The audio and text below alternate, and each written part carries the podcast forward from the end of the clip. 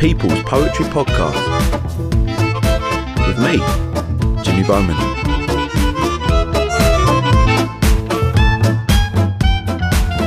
Hello, bonsoir, bonjour, hola, wherever you're listening from. Hello, welcome to People's Poetry Podcast. Thank you for being here. Thank you for joining us. This is episode five of series seven. Who thought we'd get to seven series? What a ride it's been. This is the poetry and spoken word podcast that follows me, Jimmy Bowman, a teacher and poet myself, as I wander the UK to chat to a range of poets and explore the UK's love affair with poetry. Now, this podcast is not just for those who are already into poetry. Our mission, my mission, is to show you that there is poetry for all walks of life and there is something out there written for you. This series, we've continued our open mic segment, and what joy it's been to hear all of the submissions I've received. Today's open mic submission comes from Stuart Russell, and this piece is entitled Cranberry Fields.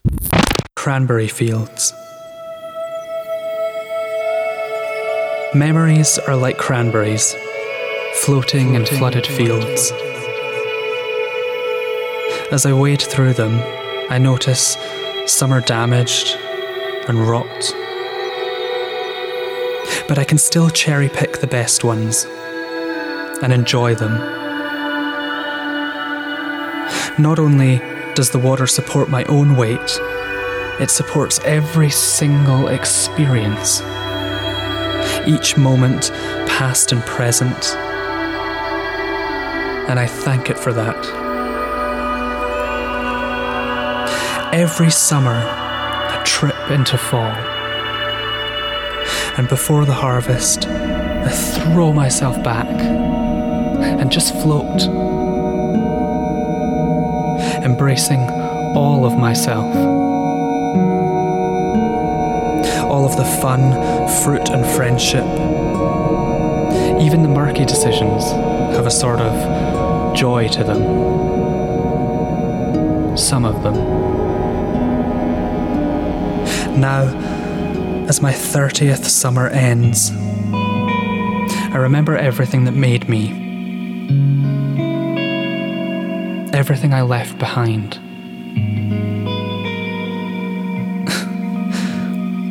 Give thanks for all of it. All of it.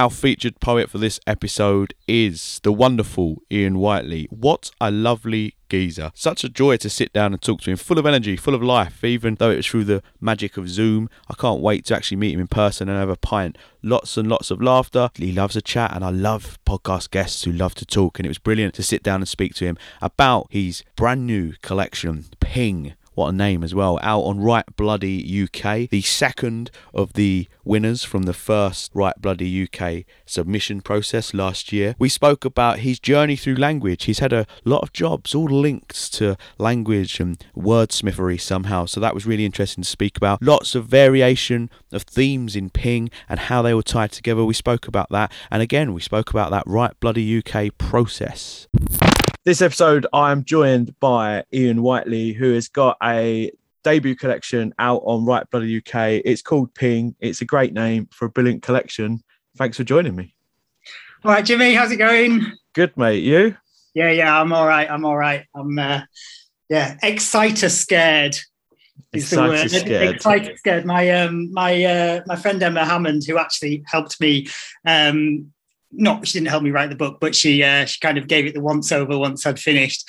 Um, her collection came out quite recently as well, and uh, I was I was holding it in a in a photo or something. She said, "Oh, I'm excited, scared to see that," and I thought that's a brilliant word. And then I was terrified about about talking to you today, just because I haven't spoken to anyone for ages because of lockdown. Yeah. Um, and uh, and I was like, "Yeah, excited, scared. That's the word." I like it. I'm going to start using it. Excited, scared. Yeah, we were just talking uh, off mic about performing and stuff as well, because uh, that's been a while talking to people and actually doing poetry live? Like if you said you can't remember the last time you were to. I can't. Yeah, I actually can't remember. I mean, I to be honest, I haven't done that much like live performing anyway. Like I'm not a I'm not a spoken word performer as such, in the sense that I've I, have i have never really been to a spoken word night, to be honest. Yeah. yeah. Um, I um, uh, I, the, I think the last time I read aloud was actually at the Poetry Cafe. Um, and actually, funny enough, it was a, a, night that Emma Hammond had on there again as well. And it was uh, it was one of these ones where you take your um, uh, you take your old diaries and right. uh, you actually read your old diaries. And I think I actually took my old diary and read from my old diary. There's quite a lot of other people who turned up and clearly they you know, it wasn't their diary and they performed a fantastic poem, which was great, you know, but I was like, oh, I thought everyone was going to read from their diary. And I uh, embarrassed myself by reading from a diary, whereas people actually read poems, but that was, that was good. Um, and then before that, I think it was at the Troubadour. I, I read at the Troubadour quite a lot in, um, in Earl's Court. And, uh, but it must be two years since I've now performed. Crazy. Yeah, that's a great idea for a night. I've never heard of that. Bring your old old diary. That must be nerve wracking, though, especially if you bring your actual diary. Yeah, yeah I brought my diary with me, but I kept it very close to me at all times. that's a great idea. No, I, I, was I was saying I was fine once I got there. It was really odd, but I, I was quite nervous uh, for about an hour before. But then once I actually got to the festival, I was like, oh no, this is this is all right. This is, this yeah, nice. yeah. I'm looking for yeah, it's it's yeah, I'm looking forward to getting on the stage again and um and actually yeah, reading something, especially like you know having a having a book since the last time I actually ever performed is kind of exciting. It's quite funny because quite a few of the poems in here I have read before at the Troubadour, but they've been a completely different version of them or they've been do you know what i mean and it's yeah. gone through so many different iterations and now they're in the book and i'm like okay now it's a finished poem they've, all, they've all got a new lease like of life yeah. yeah yeah yeah let's go back to before we get on to ping which we'll definitely be talking about let's go back to the start of you and your poetic journey because I, I asked this question i don't mean sort of what was the first poem you write but can you pinpoint or remember the first time you were aware of poetry in general, whether that be at school or whether it was a particular poem? Yeah, so I think that I've got um, I, it's a sort of long and protracted journey to my my poetry journey, um, and it probably started off. Well, it definitely started off because my mum uh, is a teacher. Uh, was a teacher. She's retired now, but she was um, uh, she was a teacher for a long time, and then she went. She started. She was one of the first teachers to kind of specialize in dyslexia and we okay. had loads and loads of children's books like just so many like you know i mean maybe we didn't have as many as i remember i was just small so the shelves seemed bigger but like i remember there being loads and so you know it was you know alan Al- Ahlberg roger mcgough all of that kind of stuff and yeah. um, actually i'm going to show you i know the podcast won't because I'm at my mum and dad's at the moment and I'm in their spare room and I spotted this. So check this out. I used to read this the Blue Peter Book of Limericks, and I know no one else can see that, but there's some amazing 70s hairdos on yeah, there. Yeah, man. Is that John and, Noakes? Uh, again? Yeah, yeah, yeah. So it's like, yeah, there was a young fellow called Pete who was always most tidy and neat. When he stood on his head, both Val and John said, Oh, look at his nice little feet. So it was literally things like that that started yeah. me off. Um, but yeah, so we, we still have quite a few of them now. And um, and so I used to read them like so much when I was little. Mm. Um, and then at junior school as well, I think I was I was kind of into it. I remember, in fact, someone weirdly posted um, a picture of us in like second second year juniors, which I don't know what that trend translates as now. But anyway, and we'd uh, made a poetry book, and I remember it was called a party of poems, and I named it, and then I had quite a few poems in there, and I was like, oh yeah, I love poems. And then um, at senior school, I stopped doing English literature after GCSE, and I just okay. stopped. I didn't do literature after that, and I, I don't know why. Like, um, I remember us doing uh, the Thought Fox at, at, GCSE, and that's the only thing I remember about poetry. And then I didn't do any, didn't do literature after that. I enjoyed doing it, and I did well at it, but um, they just started doing an English language A level when I started doing my A levels, and I think I seem to remember. I don't know whether it was just the first one in the northwest of England, but it was it was like the first English language A level that was on offer in our school or something. So at the time, wow. it was quite cutting edge and kind of ooh. Whereas now, I think it's probably a bit like ooh, you know, uh, you know, it's, it's the more of a literature thing now. I don't know. But anyway, so I was like, oh yeah, I want to do that, and it's quite. I was thinking about it today because actually my job is still pretty much what that exam was when I did my A level English language A level, which was kind of like you get a load of stuff um, and you turn it in, you edit it and turn it into, you know, a leaflet or a booklet or a film yeah. or, do you know what I mean? And actually, yeah, yeah. kind of what I've been doing ever since, weirdly. But um, so this is a roundabout way of saying I stopped doing poetry at, you know, from about the age of 16. Um, and then I kind of went on and I did linguistics at university and I just didn't do any literature. Obviously, I read books, but I didn't read poems. Yeah. And and then I remember, I don't know, there's sort, of, there's sort of like in my head at times thinking, oh, I, I like poetry. I'd quite like to write poems. I'd quite like to get into poetry, but oh, you just it seems like a really difficult thing to get into. Like, yes, uh, you know, if yeah, you yeah. haven't been, I, I, just thought I haven't studied this since I was 16, and there's all of these people who are like mad, crazy, passionate, like really into like poetry and like you know they've been studying it for ages. And i was like oh i don't i don't know anything. I don't know anything about it. Um, and uh, it was only when i was well actually i went to so i did a linguistics degree.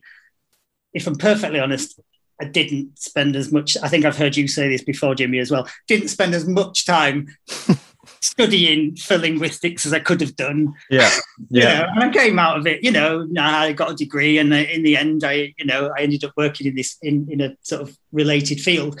But I always kind of thought, oh, you know what, I didn't really do as much as I could have could have could have then. So I was like, oh, you know, and so I actually went back and I did a master's in English language quite a lot later when I was in like my mid 30s. And I don't really know why I did it, other than I just wanted to prove my, to myself that actually I could study linguistics. Do you know what I mean? So yeah. I did. And one of the one of the um, modules, it was it was distance learning. I did it over like three years, and one of the modules was stylistics, and I got really into it. And the stylistics module was basically like the linguistic, like applying linguistic rules onto poems and all that kind of stuff. And I was like, I love this. This is mm. great. And um, so in the back of my mind, I'd always had this sort of poetry thing. And then this stylistics thing came along, and I was like, I really like this. So once I finished that, I then um, realized that the Faber Academy was kind of around the corner from where I lived. And um, thought mm, maybe I should sign up to a course there, and then didn't. And then one night when I was drunk, I just well, my credit card out and bought one. one. And I was like, "Oh, I'm doing a quick, I'm doing a uh, doing a poetry course," and um, and I'm really glad I did.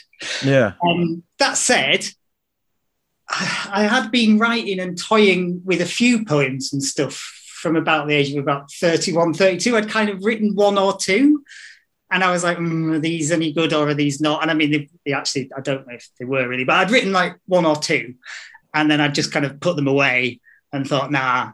You know, so there was still something there, but but it took it took to the age of 39 to think, right, I'm going to start doing, you know, actually writing. And um, this is quite embarrassing, but the writing kind of came before I then realized while I was writing, I have to be reading poems as well. before that, I was reading books, you know, but not really. Yeah.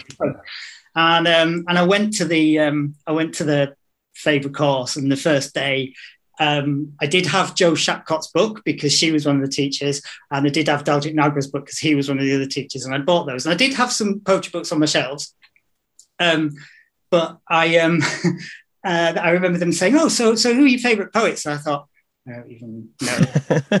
Any poets, really? I, I, quite like the uh, limericks of John Noakes. yeah, and I was like, okay, right. If you're going to write, you need to be reading poets as well. And I mean, you know, that sound. I, I don't want that to sound. I don't. I don't want that to be taken the wrong way because I love reading poems now, and I love and it. But it's it's all been a kind of. It has all been a journey that I started at the same time. If you see what I yeah, mean. Yeah, yeah. I think so, it's a good a good point to make because a lot of people do as you've sort of described, fall into love with the the process of writing and coming up with ideas and trying to paint these ideas in a, in a creative way on the page but they they do forget sometimes that one of the best ways to learn and hone your craft is is to obviously read what else is out there. Yeah for sure.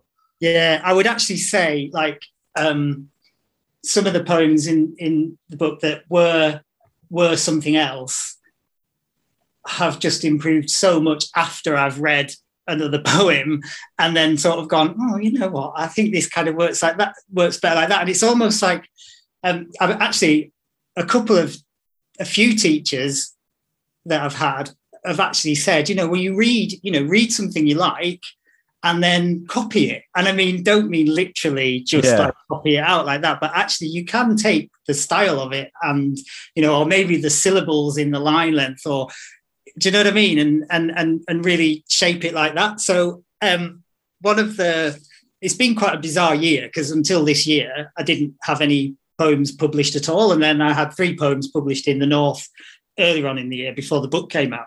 And um, and that, uh, one of those in that um, called Sublet is actually based on a poem by Nick Laird called Property, but the the subject of it isn't anything to isn't anything like it or anything like that. But actually the the syllable lengths are the same and the shape of the poem is the same. Mm. But weirdly, as well, when I wrote the poem, it wasn't called Sublet, it was called Narcissists, which is the wrong name for it. I know that now.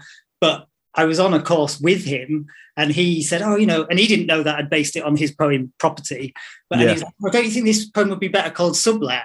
And I was thinking about it the other day and I was like, that's so weird because the subject isn't anything to do with his poem, but the shape of it is the same, and it's based. I, I, wrote it after reading his poem. Yeah, the line lengths are the same, the shape's the same, and then he said, "Why don't you call it sublet?" Which is really quite closely related to property. yeah, so that's weird. Mad.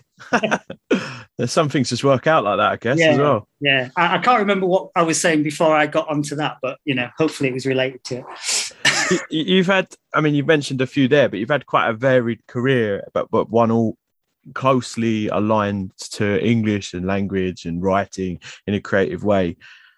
It, has anything because you know you, you know was it a cop was copywriting something you did and? Yeah I'm a copywriter. That's yeah. what that is what I do. Yeah yeah yeah. So has there been anything from that sort of world that you've been able to transfer in, into your poetry career or writing or any sort of method or processes that you use that are very similar yeah. Well, first of all, I definitely wouldn't call my, call it a poetry career.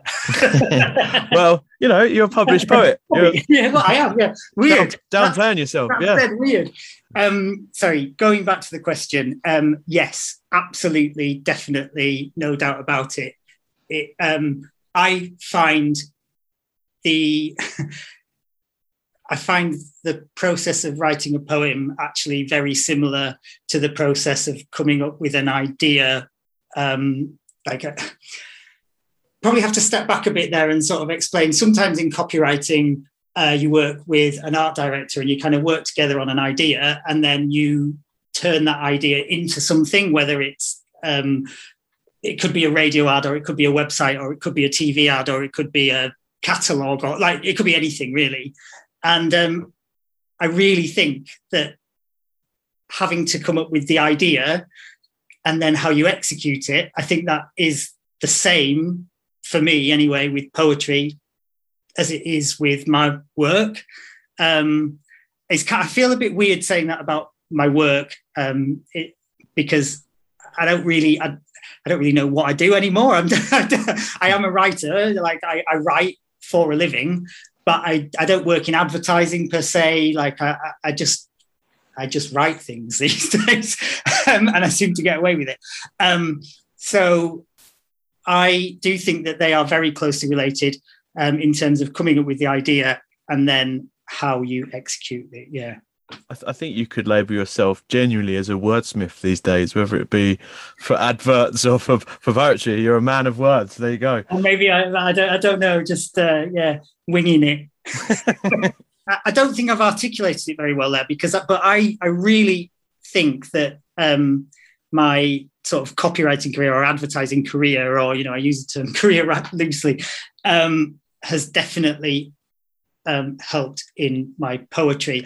I also, going back to starting to write poetry, um, I really had a need to write poetry in a selfish way because you kind of during the day you're coming up with creative ideas for people and or brands or whatever and all of this kind of stuff and a lot of the time either an idea doesn't get bought and then you've it's kind of you've spent all of this thinking time and you've got nothing to show for it. And yeah. you, it takes you know it's a lot of energy to kind of come up with these ideas and like a lot of them you'll think are great and people are like oh no we don't want to use it. And then i just used to let them go and then that mm. was it. It was gone. And you come home at the end of the day feeling pretty exhausted and thinking well what was the point of that? Like i've used all this creative energy and it's like for what? And yeah. then aside from that you've also got the the you know whether you really want to be using all of this creative energy to sell a supermarket or whatever but i'm not won't go there now. Um, um, and uh, so so there's that. Um, so you can come to it at the end of the day and sort of think well i want to do something i want to do something creative that that that is there and that exists and that i have power over rather than giving it to um, you know, a brand or a company and them going, oh yeah, we like that idea. Let's mangle it completely and turn it into something rubbish. Yeah. Um, I didn't say that. So, you know, yeah, I did. Oh, well. Edit that um, but, but so that's, so I think it's, it, it, it was kind of like a way of going, okay, yeah, I can use some of this creative energy for myself. But then having said that, sometimes when you're writing a poem, the poem completely goes away from you anyway, doesn't it? So you don't even have that power but at least it's yours on the page and you can do what you want with it. So, yeah, yeah. I've always thought about, especially TV adverts, like for for starters, sometimes the the advert's horrendous, and you think, what have they rejected?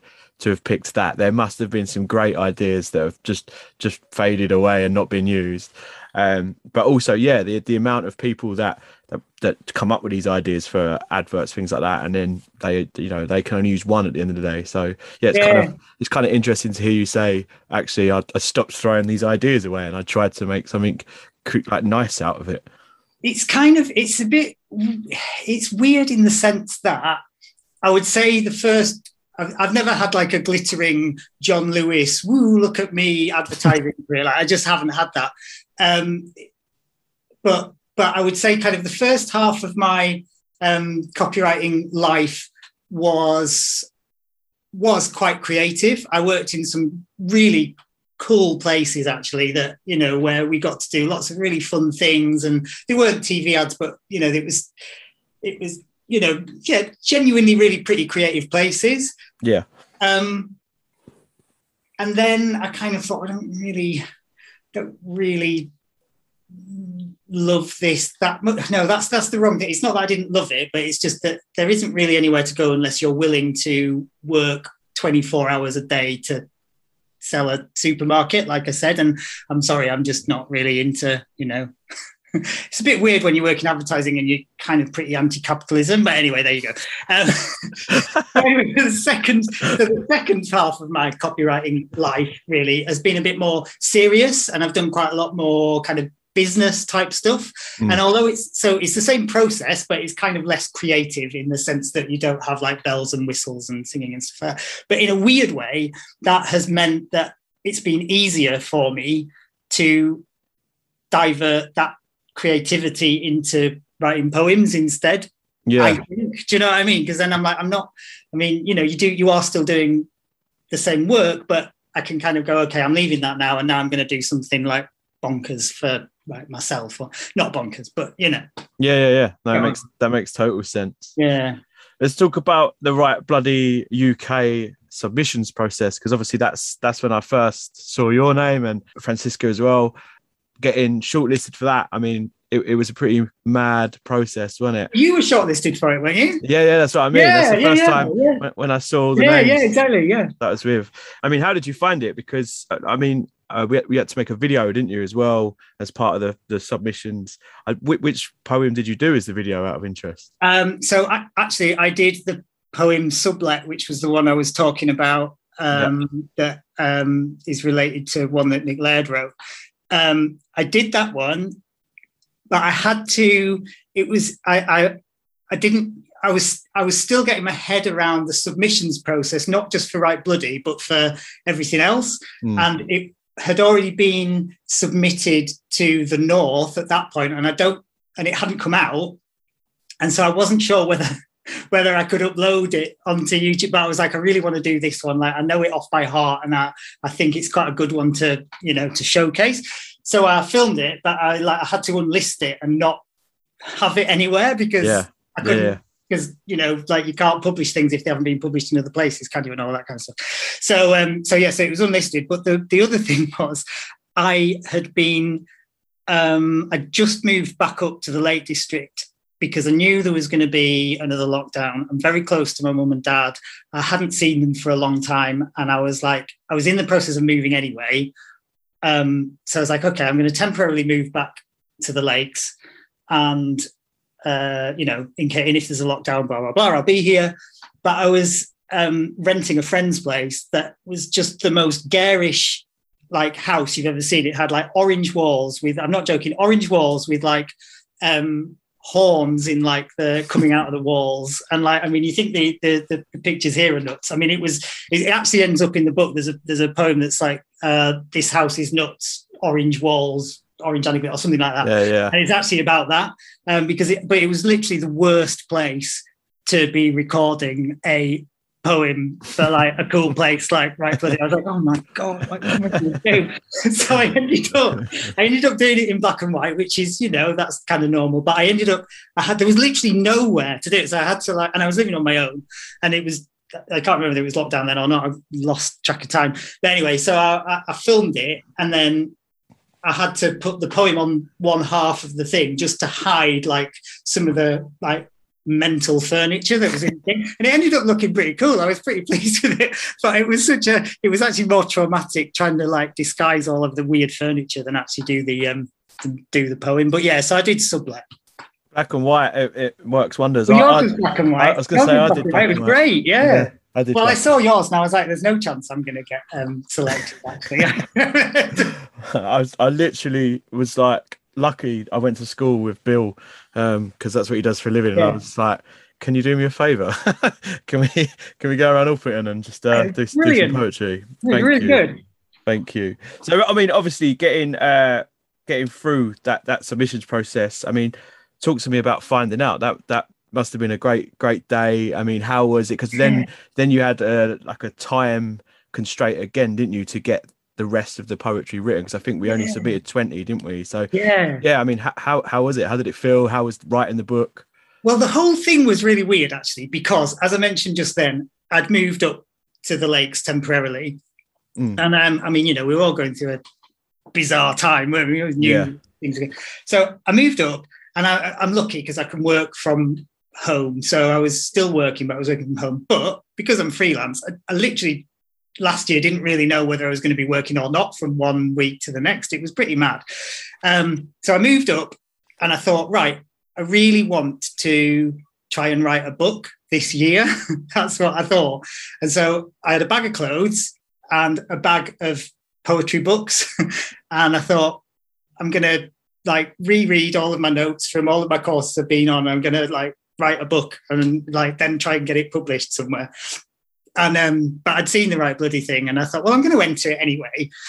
Um, so I entered it, and I, I actually I'd only just moved back up when I saw that we were in the long list or the short list or whatever it is, uh, and I was like, oh, brilliant! So I was already in my head. I was like, okay, I, I I need to focus on doing these poems. Now I had about twenty anyway that I was kind of happy with, but I didn't think I, I didn't then think after the twenty that yeah I didn't think I was then going to win. Yeah, and I was like, in my head, I was like, okay, so I'm going to be in the Lake District for three months while I figure out what I'm doing. And, you know, I might be working, but I might not be working. And if I'm not working, then I can focus on trying to write a book and then I can focus on trying to get a publisher. I mean, I know that's kind of ludicrous. You kind of think that. But um, so I kind of had it in my head that I was going to write these poems anyway. And then when I got through to the, the the next round, the 20, I was like, oh, oh, brilliant. And I didn't really think of anything. I was like, okay, cool. I'll just focus on these. And so, um, yeah, I already had it in my head. I was writing poems. so at that point, it didn't really make that much difference because I was like, okay, I'm going to be doing this anyway. It was a bit of a pain in the ass because I actually had loads of work on as well. Not, I mean, I'm very happy about that because thankfully I was getting paid. Yeah. But I was like, I wasn't planning on. I didn't know whether I was going to be working. I didn't think I was going to be writing 20 poems or whatever. Um, but yeah, so I think after, when it when I got selected, when I found out I won, I'd been on a like I'd been on a 15 mile run or something, and I, I'd actually just got back from the run, and then I got the email, and I was like, "What?" and I was really happy, but I was also like, "Oh my god, I've got to write 30 poems because I didn't have them, or at least I thought I didn't have them, but yeah. I did actually have quite a few of them in some form. Yeah, that ended up being something else, but yeah. So it, I have to say, winning was brilliant but actually the following four months was quite hectic like yeah. but it was a brilliant hectic I, I, you know i'm so happy and also what you were saying before about um about my my work as a copywriter again i feel like i work really well to a deadline because of that so you have a deadline and you're kind of like okay i have to have this done so i'm kind of used to having a deadline and i'm kind of used to having to produce something creative of some kind. I'm not saying it's always great, but you know what I mean? Yeah, yeah. So, yeah. in a weird way, it was actually better for me to have a deadline and be like, okay, you have to do this now. But then also, crazily, I'd already in my head gone, I want to write a book while I'm here, and it uh, ended up happening. Weirdly. I'm, I'm the same as you with deadlines, except what what I like to do apparently is to to make the deadline shorter, and I just won't do anything for like half of the time. Oh god, yeah, yeah, yeah, no, no, yeah, yeah, yeah. Uh, I mean, uh, yeah, it's uh, deadlines are definitely definitely something that work for me. yeah, I, I know I'm with you on that. So for anyone who hasn't read Ping, how would how would you describe this this collection? Because it's, it's quite varied isn't it in terms of stuff that's in there? Because you get some poetry collections and there's a really sort of one obvious narrative or theme but what i quite enjoyed about ping is that there's there's lots going on. So yeah anyone who hasn't read it how would you describe ping? Um so uh ping is so i, I guess what taking that as a lot of pamphlets and things have a theme, right? Don't they? Mm-hmm. You know, you get you get a particular theme theme in that, and but then a lot of a lot of collections don't have a theme, and my book, this book is quite personal actually in a lot of ways, um, and there's a lot of things in it that actually no one apart from me will even get or understand, I suppose. And I suppose the personal aspect of it comes from the fact that I started writing it or I started I started finishing it because I already had written quite a few of the poems. Started finishing it um, when I'd moved back to my childhood home. So um, it starts off in the 70s actually with Pong. Mm-hmm. Um, and, it, and, and the reason it starts off there is because my mum and dad used to play Pong on the Atari all night long um, before I was born.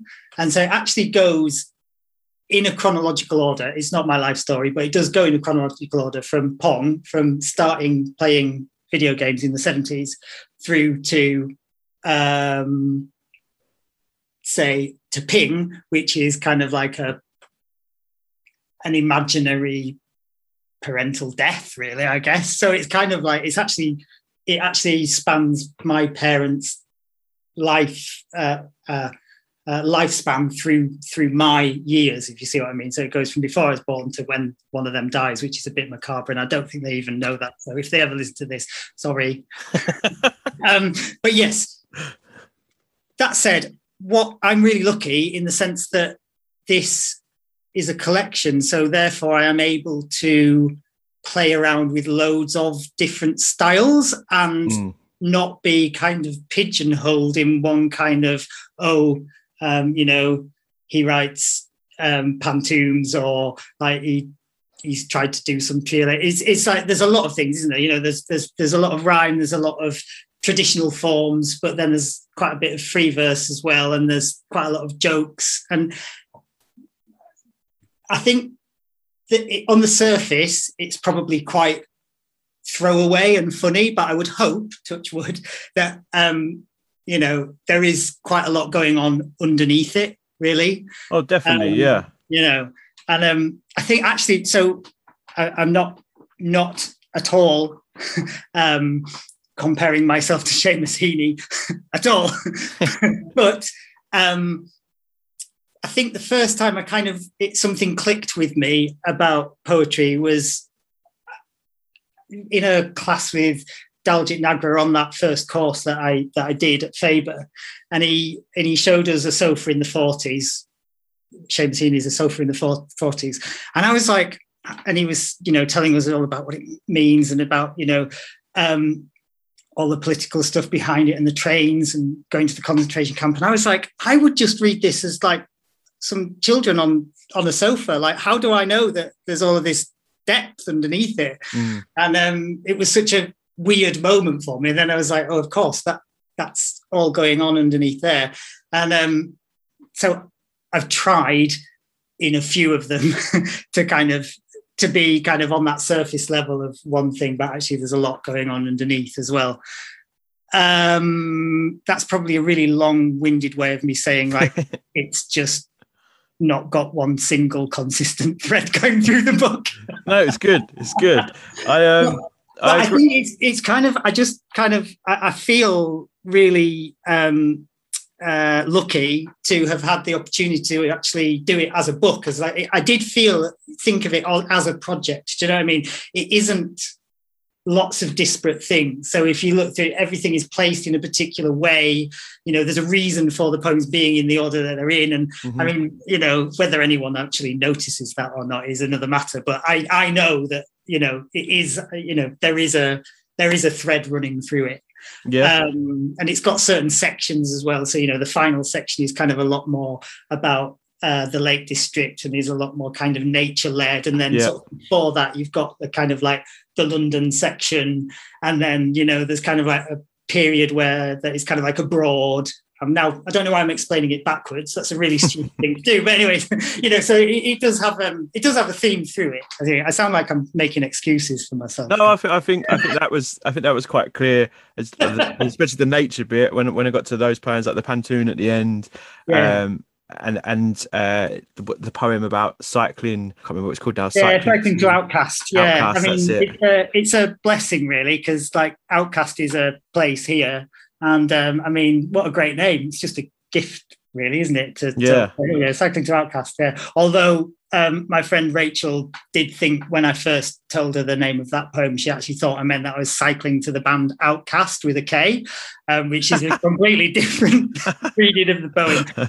Um, Amazing. That's, that's, actually a really interesting poem for me in the sense that it nearly was in and then it wasn't in, and it's one of the oldest ones, um, one of the oldest ones in the book. Um, and I have read it before, and it uh, out, and it's been through so many iterations. And I don't know whether it's because it's very personal to me or what, but I just kept thinking, no, this isn't right. This isn't right. And it went away, and it was, you know, left to kind of, you know, sort of improve on its own or whatever. Yeah, and then um, and then it nearly didn't go in, and then there was just a, there's a line in it that says something like uh, I do da, da, da, da, da, a donkey or something like that was the line, and I was like, oh, it's wrong, it's wrong, and then I was actually running to Outcast. Um, and there was all these allotments, and I was like, da, da, da, allotments. And I was like, allotments is much better than a donkey. and I put that in, and I was like, oh, brilliant. I'm putting that in now, yeah. thankfully. So, yeah. I love poems like that. I've spoke about poems that are like very personal before on the podcast, and you do they they do they can sit in drawers for years, but once you have that eureka moment, in your case allotments, then yeah, you feel much better about putting it in. What I loved about Ping though is there are, as you said, moments of humour, but they're, they're, sort of juxtaposed with these really tender moments throughout it as well. And the bits about uh, nature towards the end are all quite poignant and quite optimistic. But then some of the poems, the tone in it, you're quite cynical, and I love it. It's the thing that's constant is your voice. I think you've you've really found your voice in this collection, which is something some poets struggle still uh, with, don't they? Finding their own voice form is something you spoke about already, and you you mentioned pantoums, but you got haikus in there. What inspired you to think, right, I am going to have some sort of traditional forms in the book? Yeah, so I that is a good question. Um, I when I was when I decided, okay, I want to learn about poems and poetry, I was like, oh, I really need to I really need to learn forms. And I know that you don't. I know that you don't have to do that. But for Mhm. me, I was like, I really I really need to understand them or, you know, and I, I'm not saying I do understand them because like haiku, I just mind blowing. I don't think I'll ever understand like really understand them. But um I just thought I really want to understand how forms work in order to feel for myself that I know how to how poetry works. Do you know what Yeah. I mean? Yeah, yeah. thing I really wanted to do. Um, that said, um, around the time of writing the book, I was doing a course on form. Right, right. Okay. um, and so so that was handy. So that was one of the reasons that that I think that's probably one of the reasons why why there is form in there. But I wouldn't have just put it in there like for the sake of it. I think you know I I, I, I liked them and I I really enjoyed doing them. I also feel that it's it's like a puzzle, isn't it? They're like a puzzle. They're really it's a real challenge. And so I guess in the way that maybe someone likes doing Sudoku or something like that, I actually found them, Mm. you know, I could spend I like with the the Pantuma, I, like literally I spent like days just playing around with things because I just, you know, when you, you know, when you really get in the zone and you're like, Yeah, I yeah. actually loved it. Um strangely, the haiku I found really um I found them so difficult. And I know it's, you know, it's all about, you know, editing it down and making it, you know, I know that doing things, making things shorter is very, very difficult. And often that's like the hardest thing, isn't it? But I just found the amount of effort I had to put in. And then at the end, I was like, and that's only that. Yeah, yeah, yeah, yeah. and it was weird. And I kind of, at first, I didn't like them. And I was like, oh, what do you think about them? People were like, no, I like those. I like those. And then I left them. It's the key, isn't it? Although it's difficult to leave things when you've only got four months.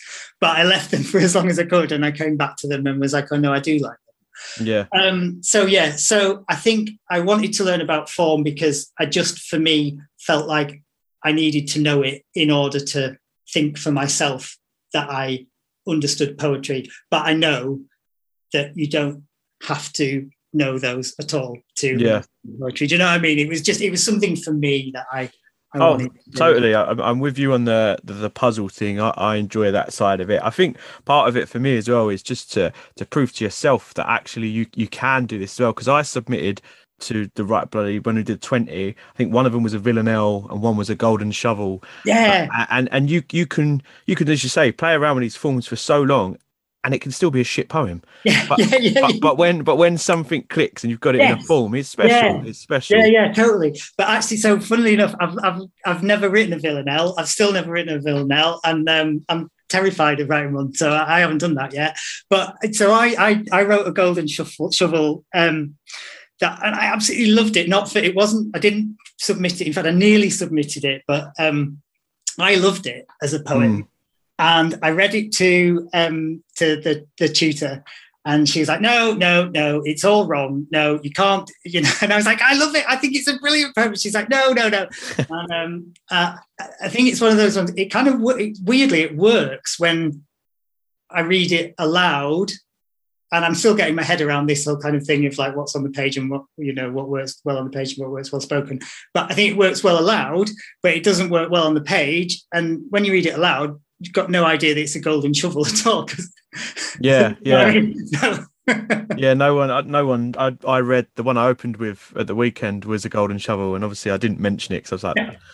That, can be, that can be the poet's secret. you know what I yeah mean? yeah it's probably probably the, the the newest form that i've discovered that i've Yeah. enjoyed really enjoyed i think i wrote one where i stayed true to the golden shovel roots and it was a gwendolyn brooks poem Yeah. um uh, for the lovers of the poor i used a line from that and then the other one i did was a golden shovel but for simon armitage kid because that was one Right, of the, right, yeah, uh, yeah. the only poem i remember really really loving at school and it was that line about batman pressure cooking giblets while, while, while oh, so you did that? Did you do that one as the? yeah, that that line was yeah. the just because I thought giblets is a great Yeah. great word as well. But yeah, but yeah, fantastic to see some form in there. Usually, uh, as you know, she's been listening to a couple of these. I, I pick a few poems out that I enjoyed.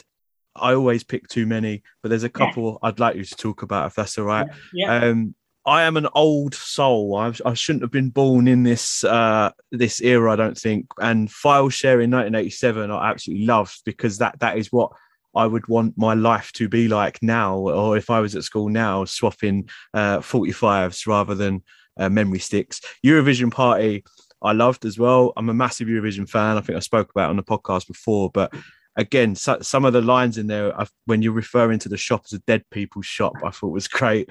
Um, that, that made me chuckle. The scaffolding poem on scaffolding, I really enjoyed. I thought the rhyme and the rhythm you had going on just perfectly sort of captured these wide boys that are scaffolders as well. The nuts poem that you've mentioned already kind of reminded me. I don't know if you've ever seen the Fast Show. And he's like, "Oh yeah, the Fast Show, yeah, yeah, brilliant! Yeah. This is you brilliant." So that oh, that's so funny that you say that because I wrote it, I wrote the poem, and then afterwards I was like, oh god, that's like like the fast show. It was, yeah, I, I was. So um, yeah, exactly what I thought. Intentional. It wasn't intentional, but yeah, you're right. It does. It's um, yeah. Oh, god, on, a, on a personal level, I loved it um because my, I've got a friend who describes everything as nuts. Like, oh, this track's nuts. So so it was it was quite cool reading that absolutely loved the rats of 214 Oxford Street, which I want going to ask you a little bit more about, just because I remember that top shop so so very well, and it, was there forever. And I know it's not now. Mankle, I think was one of your quite funnier poems as well. I hate three quarter length, so that that made me laugh. Um, Subliminal, but Rave, uh, Rave for one, and the Pantomime in Autumn. I thought you know, some really beautiful imagery in it as well towards that sort of end in the nature section. Yeah, man, there's there's a lot going on. There's, there's I mean, you should be so proud. Oh, thanks, man. It's it's I I I am proud of it, but it's sort of it's just been such a weird year for everyone. I mean, it's just been the craziest 18 months, hasn't it? And like I'm really lucky because I'm I work from home and but really, you know, so I haven't really been out very much for the last 18 months. So it's a very, very bizarre feeling to sort of have this book and sort of think, oh yeah, this I've done this book and this book's been published, but it doesn't kind of almost feel real because I'm not, I haven't been anywhere to read any of it or, or say, you know what I mean? So yeah, I, am proud, but I'm like, it, it's not real. yeah, unless you've been out and had the opportunity to read it to people and yeah, you know, see yeah, people. So I'm looking forward to that. I'm going coming back down to London finally in a couple of weeks, and then where uh, well, Fern and I are just figuring out when I'm going to like read and stuff, but hopefully soon. Yeah, well, let me know, and I'll, I'll make sure I'm there. Oh, I love it. Yeah. But talking talking to London, talk to me about this the the Rats of Two One Four Oxford Street poem because I I love that poem. Oh, thanks, man. I've got, I've actually got, so I've got, I've got a misprint copy here, and I saw this, I saw the book, and I was like, wow, this is massive. Um, but it's actually two, it's actually two books that are printed into one. But it's quite good because it's going to be my performance one now because it, it looks pretty impressive and good. So I'm just finding the poem because I, uh, I haven't memorized it. um, yeah, so the Rats of Two One Four Oxford Street. Um, so this, so I think this is the something that I can say about this is the value of um, taking classes or being in workshops or or whatever, because I wouldn't have. I don't think I would have written this poem if it wasn't for being in a workshop or a class.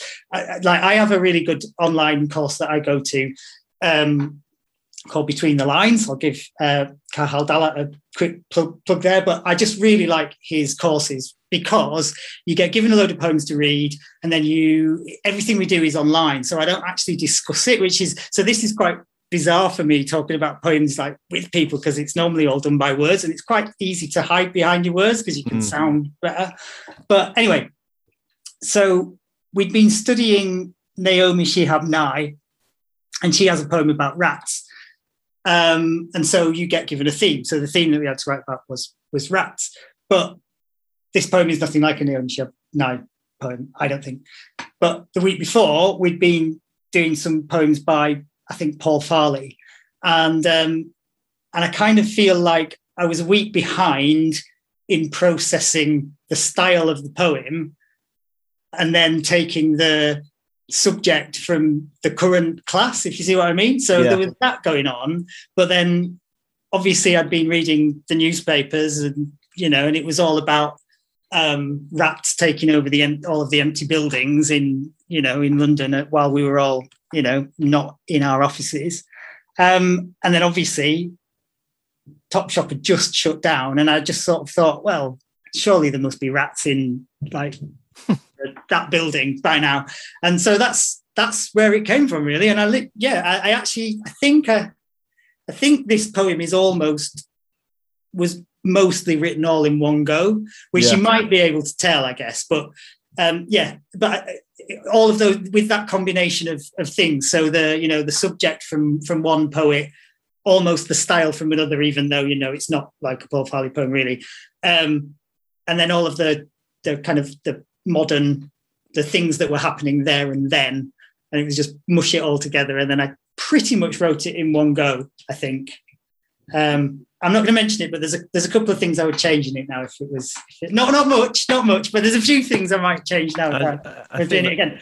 I I think, think- actually, sorry to sorry to sort of dart back to your other question, but I think you were asking about what Ping is about, and I also wanted it to be very much a book of the this year because it was such a crazy year mm, you know so things like this one the rats of 214 oxford street i wanted that to be about that. And then i wanted these things about um soy milk and milk substitute and all of that. And i wanted something about you know heart three quarter length trousers and stuff. Like i wanted all of this stuff in it because i wanted it to- you know and then it's got you know sublet is about the pandemic and it is about all of the awful things that are happening. And and you know there's there's things about you know lying politicians and Uh, you know even going to like the eurostar one like about you know terrorism and all of that like there's a load of like the world is just a bit of a nightmare really.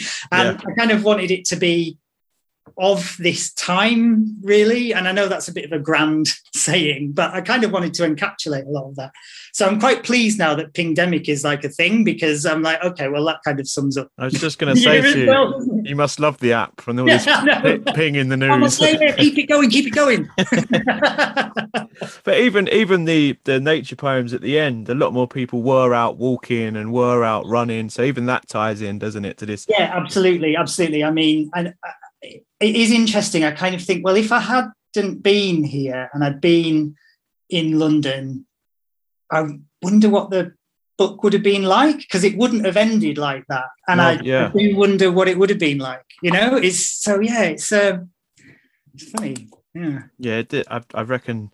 Yeah, it would have been a different ending completely. yeah, yeah. Just to be about walking around the same park, probably. I know. Yeah. I'll be like, oh, I wish I wish I'd moved back up to the Lake District. yeah, the limited green space in London. So we, I was going to ask you next. Obviously, we spoke about the books and uh, the book, sorry, and some of the poetry in there, and you, you've already mentioned uh, not many live readings yet, but you had a you had a book launch online, didn't you? Yeah. How was how was that? Uh, yeah, that was really cool. So I, um, one of the wonderful things about poetry, isn't it, is just the people that you meet. oh, for um, sure. Yeah. So uh, I had three of my three of my friends uh, supporting me, although it was one of those funny ones where one of them is uh, uh, an in real life friend who I've known since uh, we both started uh, the course together at Faber like five years ago, whenever it was, um, and then two people who I only met online uh, last year. So my friend Steph, who I met at the Seamus Heaney Centre like online course last year, and then she has um, a friend called Milla van der Haaf who lives in the Netherlands, and she runs a really brilliant poetry night once a month called Poetry Lit. Um, and they always have an open mic. People should come along. It's like it's really, really good. I love it. Um, uh, but yeah, so I've never met them in real life. And uh, Miller said to me the day, she said, "Oh, I imagine you're really tall." And I was like, "No, no, no, no, I'm not tall." So when we meet, I'll be like, um, so yeah, it was brilliant having having those uh, having those three supporting me. Um, again, it was just kind of a bit a bit weird because I'm so you know like I'm so used to just having Zoom conferences like all the time. It just felt like I was having a Zoom conference again. Although um, I was, uh, I, I I did get told afterwards that I read too quickly, so that was a good practice. So I'm taking that as my kind of you know my, my practice one and then when we go to london I'll do a real one then. Na- nail it, Um, nail it. Yeah. I think Yeah. one of the one of the weirdest things about doing the uh, online open mics throughout this because I, I think I did two, and it was it would be like this where it'd just be me and the host, and there's all these other people watching, and then you'd finish your poem and be like, Yeah. And you're like, thanks, and and it's just Yeah, one yeah, solitary yeah, clap, and you're like, thank you, thank you. Yeah, yeah, exactly. yeah. Yeah, it's very odd. Just lots of hearts and clappy emojis. I was like, oh, I don't, I don't like yeah, this. no, it's weird. Yeah, no, I was. wa- I actually, I actually watched. I said I watched the, the recording of it yesterday just to kind of. Oh no, it wasn't that. Wasn't that? No, I um, I've since done a reading at Poetry Lit, which is um the night that Miller runs, and uh, so I saw the video of that. But thankfully, there isn't a video of my life uh, of my first reading because I think I was talking too fast. Probably like I am now, but you know. No, it's all good. I'm I, I'm I'm murder for talking fast, so you're you're fine. You're good. You're good. Let's talk about the writing process. So towards the end of the chat, so I asked not quick fire. You don't have to answer these quickly at all, but they're Yeah. sort of three uniform questions I ask because I just find the responses vary and Yeah. they're very interesting. So in your in terms of your writing process, once you've written a poem, you've you've got it in its first draft, you put it away for a bit, you bring it back to the table sometime later, and you're going to edit it. What is the first thing you would do to that poem? Well, I think the first thing, as you say, the first thing I would do is just leave it and then I come back to it. Um, sometimes, if I'm very lucky, Mhm. the poem can come out pretty much as I want it to be. So there are a few in there that actually have had very few changes to them. Um, and those, but those are the ones that you kind of think, oh my god, it doesn't, it hasn't happened much, but it happened with one or two of them, and you're like, oh my god. So then you come back to them, and I just kind of, I can kind of almost immediately see what's wrong. And normally it's that I've got like four of the same word in there or something going all the way through Yeah, yeah. and then so those are like quick edits um i will often take sections out though and kind of move things around quite a lot as well so and then often it will go back to the beginning again as it was Yeah. but I would say I actually had a um, Richard Scott did a class um, once on editing, and it was such a brilliant um, class. He basically he brought in I, can't, I think it was one of his I think it was I think it's called the Bear or something like that, or it's about a bear. Um, but he um, and he brought in every kind of draft of it. And so from the very first one, and there was like pages of like, you know, 40 or 50 pages of this thing before it got down to the final one. It was just really, really interesting to see that. Yeah. Um, I haven't answered your question. I, I, I but no, you, you sort you sort of have you. So leaving it is a big thing for you. Le- leaving it is the leaving it is the the main one for me. I do I do I find it quite interesting now to come back and look at um, look at the first drafts of stuff because quite often they are quite close. They're they're not finished by any means, but they are quite close.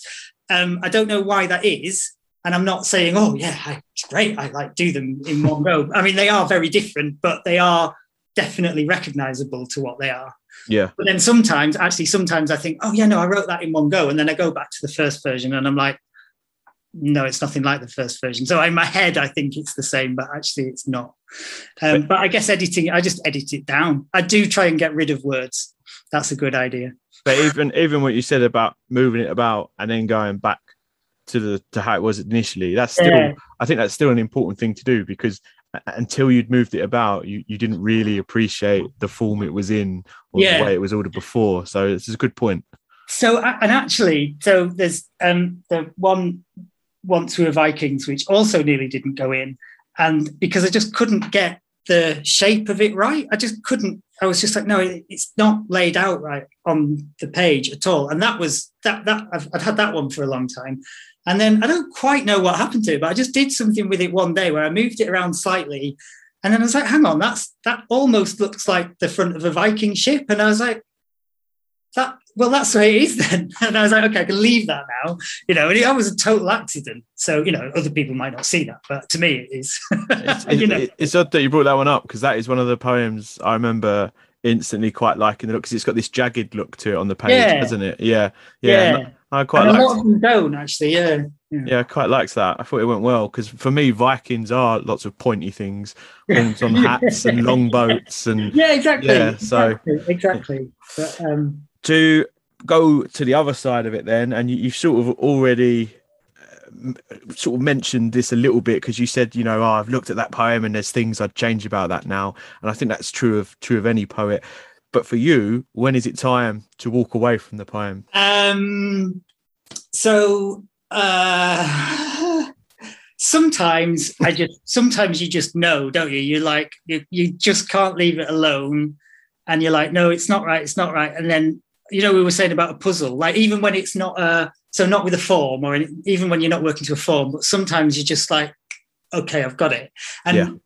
So, like uh, you were saying with the um, file sharing 1987 one, it's like I knew the idea of what it was going to be, and I knew it was going to be about me and a friend um, exchanging, you know, vinyl or whatever. But I didn't know that it was going to sort of end up being a kind of like an early coming out poem type of thing like that. Do you know, I had no Yeah, yeah. idea that that was that at all. And I think that's one of the things of like, like I was saying earlier on about, you know, oh, you've got the power of like the poem, but actually you just sometimes the poem is just taking you away, isn't it? And and I was trying to get this to finish and I couldn't get it to work and blah, and then suddenly it just went in a completely different direction and became about like, you know, oh, here's a coming out poem. Oh, there's your last line. And then at that point you're like, okay, that's it, leave it now. Do you know what I mean? And so that that was a really like that that was probably my first magical moment in writing a poem hmm. actually genuinely i was like okay so that's that's actually the, the the first really finished poem that i ever did actually. And um so i knew that one was finished. But then you've got other ones like cycling to OutKast where i was like no it's not right it's not right i can't it's not right. And that i mean ge- genuinely that's it was like five years of it just being there and being like well it's probably not going to be right. And then actually going past the allotments and being like oh there you go. Mm. and then it was finished and it was only at that point that I was certain it was going to go in the book. So again, for me, it is almost like leaving it. Um, I mentioned Naomi Shihab Nye before as well, but she's got a poem about um, uh, how do you know when the poem is finished, basically, and it's all about uh, when you leave the room, it's not finished or it's not ready or whatever, and then when you come back in, you kind of move the move the cushion to the blue chair or whatever. And but actually, it looks nice there, so why not just leave it, kind of thing? And like, Yeah. She's right, really, because otherwise you could just keep changing things forever, couldn't you? In some of them. Oh, 100%. Yeah, you could be tinkering around for ages. I love uh I love that you you were talking about the sort of eureka moment in file sharing because I thought one of one of the great things about that poem was like there's it's it's very gentle and I think if it came very naturally to you to write this about swapping records and then it ended up as a coming out poem, it, it almost without you realizing it, that that sort of transcended into the poem as well because it just sort of ebbs and flows into it's like your thought process. There's a naivety to that poem as well because you know you're discovering yourself, but you're also discovering a new music taste. I, I, I think it's a great poem. Yeah, oh, thank you, thank you. Yeah, yeah. So, massively broad question to finish up on why poetry? Here are me and you sat here for an hour. We're chatting about poetry in 2021. People, obviously, through the pandemic, poetry's probably gone through the roof. I imagine people Mm. online and people more time to read indoors. But even before that, poetry books and sales absolutely roaring. Yeah. So, why, in your opinion, why do you think poetry is deemed such an important work of literature now? What, why has it got such a draw? Do you think in the 21st century? Um, I think it it's just a really good way of making sense of the world, isn't it? Do you know what I mean? It's just I know for me, I if if now something is really bothering me or getting at me or something like that, I can actually deal with it by one of two things either going for a run or writing a poem or Mm. both um, and it's just i think poetry is just a really incredible way of um, you know, dealing with your emotions in a world that has quite frankly just gone mad hasn't it so Yeah. so that's that that's one thing um, i also is this a terrible thing to say but my attention span is like so bad now that i can't read novels anymore Yeah. and I find so actually short stories cool. I can deal with short stories. And but poems are just brilliant because you can pick one up, you can read it, you can read it on face value and be like, ah, you know, oh wow, I've read a poem, or you can just really read it and like be like, do you know what I mean? And so you mm-hmm. can play around with it and spend a lot more time just focusing on it if you want. And yeah, I, I, I, those are my reasons. I think. Yeah, no, I think it's spot on. It has got that. uh is that beauty that you you can just take a surface reading and it fits into the sort of 21st century agenda, doesn't it? Of scrolling almost. Or well, then it is weird because more time on it. Yeah, but I am thinking about like because why you know because I got into it you know, when I was late, like older, and it's, you know, it was already kind of being, it was already like getting pretty big at that point, and so I must have kind of got the poetry vibes from somewhere or something. Like, you know, so I mean, it's massive now, isn't it? It's just well, it, it, it, has infiltrated like mainstream media as well. I mean, there's lots of, I mean, your world advertising on TV, on radio, or, or on the back of you know serial things like that that are the poems, the, the, nationwide adverts, for example, they're all yeah. poets. There, a lot of those have been on here as well. But there's something cool about poetry. Yeah. Now, yeah, yeah, which is odd because it's never been cool, really. but there you go.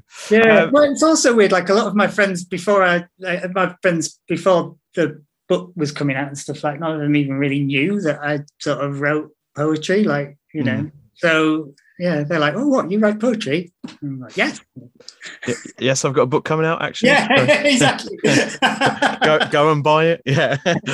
Uh, it, Ian, it's uh, it's been great talking to you. Where can people uh, find Ping, keep up tabs on you on social media? Um, so you can find Ping on um, writebloodyuk.co.uk, or if you are listening from abroad, you can buy, buy it from uh, Write Bloody North, I think. Yeah. .com or writebloody.com. Um, I mean, I yeah, we haven't really talked much about social media, do we? I mean, I, I am kind of on social media because uh, you know everyone is on social media, and I do find Twitter very handy for finding out about contests, for example, like Write Bloody, because I wouldn't have found out about it if it wasn't for that. But um, yeah, I mean, I'm on. Uh, I can't even remember my handle is on Instagram. I'm Poetrian, which is P O E T R I A I N. Maybe I should get a snappier handle than that. Actually, so I have to tell you, I was on Instagram before it was owned by Facebook, and I think my handle was at Ian or at Ian W. It was like it was something that it was like brilliant, and I was like, oh wow, amazing. And then like I got drunk one night, I was like, I hate social media, and deleted it, and it said something like, warning, if you delete this, you will never have this handle. And uh, and then I was like, oh damn, should have kept that. It was quite a good one. Now Ian W in Devon's like flaunting your old hand. Yeah, exactly, yeah. exactly, exactly. Oh, but it is important to know that I am Ian with two eyes because actually, I'm really sorry to the other Ian Whiteley poet, but there is another Ian Whiteley poet as well. Um, yeah. So, uh, and I think he's been going for a lot longer than I have. So I've kind of. Uh, sorry. Well, uh, yeah, I got the same warped relationship with you. If I don't think if I did the podcast or yeah, the poetry world has kept me on there definitely because you find out about events or workshops or readings, don't you? So, yeah, yeah. but yes, go and check out Ian's socials. Go and get a copy of Ping. It's on Write Bloody UK. It is brilliant. Thank you for sitting and chatting, Ian. Thanks, man. It's been great. Really enjoyed it. Since speaking to Ian, a date has been confirmed for that night that we were talking about of poetry face to face back in the real world again. Can't wait for that. It's September the 23rd down at Deptford Does Art. And if you thought you were lucky enough to be hearing Ian do his poetry live. We've also got the fantastic Ollie O'Neill reading poetry that night as well. You may remember her from previous series. She had a wonderful collection out on Write Bloody UK called What We Are Given. And if you haven't heard that episode with Ollie, go back and listen to it. She is brilliant. And Ian kindly recited one of the poems we were speaking about in our chat there The Rats of 214 Oxford Street. The Rats of 214 Oxford Street in memory of Big Topshop 1994 to 2021. It was always so tricky in that building, handy for harbourage and every convenience. But it was the noise, Those blasted DJs spinning house from 10 till 10 and later on launch nights. And even then there was no peace. Cleaners, stockists, visual merchandisers fussing till first tube, which was why from Britpop to Brexit, they huddled in cavity walls and ceilings, breeding and feeding and hiding and thieving till everything stopped overnight. Everyone just vanished and they couldn't put their claws on why. Still, the quiet flushed them out to this six tier explosion of suede neon and impossibly chiseled mannequins, which were first to get weed on. They ratted the hair salon on the lower ground floor, dip dyed their whiskers, span round in barber chairs, sugared their ratty brows. Across the way, they raticured nails in rose, gold, and mint, left trails as they skittered the stairs. In menswear, they savaged spray on jeans, took one leg per tail, got grills for their front incisors. The stupid ones pierced their tongues. Word got round, and as the bins on Oxford Street emptied, neighbours all the way to Regent Street Cinema joined the throngs of ratus fashionistas, gnawing cute tubs of frosting, tapioca bubbles, and endless racks of leather. This was the flagship of all rat ships 90,000 square feet of overconsumption, feasting on the fabric of slave labour and falling apart at the seams. Conditions became unsanitary, the building unsafe, and boss rats scuttled off with their pensions. Yet on they gnawed and writhed and chewed through straps and shoes, fabrics, man bags, crazed and ravenous, unable to stop, unwilling, spilling through doors, windows, floors to Bond Street, South Molton, Mayfair, the sewers below. A massive thank you, as always, to you at home for listening. If you've enjoyed the show, please do share it with a friend. You can find us on Instagram at People's Poetry Podcast, over on Twitter at People underscore Poetry. You can find us on Facebook, People's Poetry Podcast. I'm on Twitter, JBO, that's JBO Pens Poems. And you can email us if you want to get involved with the show. If you're a poet yourself and you'd like to sit down and chat, or social media just don't cut the mustard and you want to get in touch, it's People's Poetry Podcast at hotmail.com.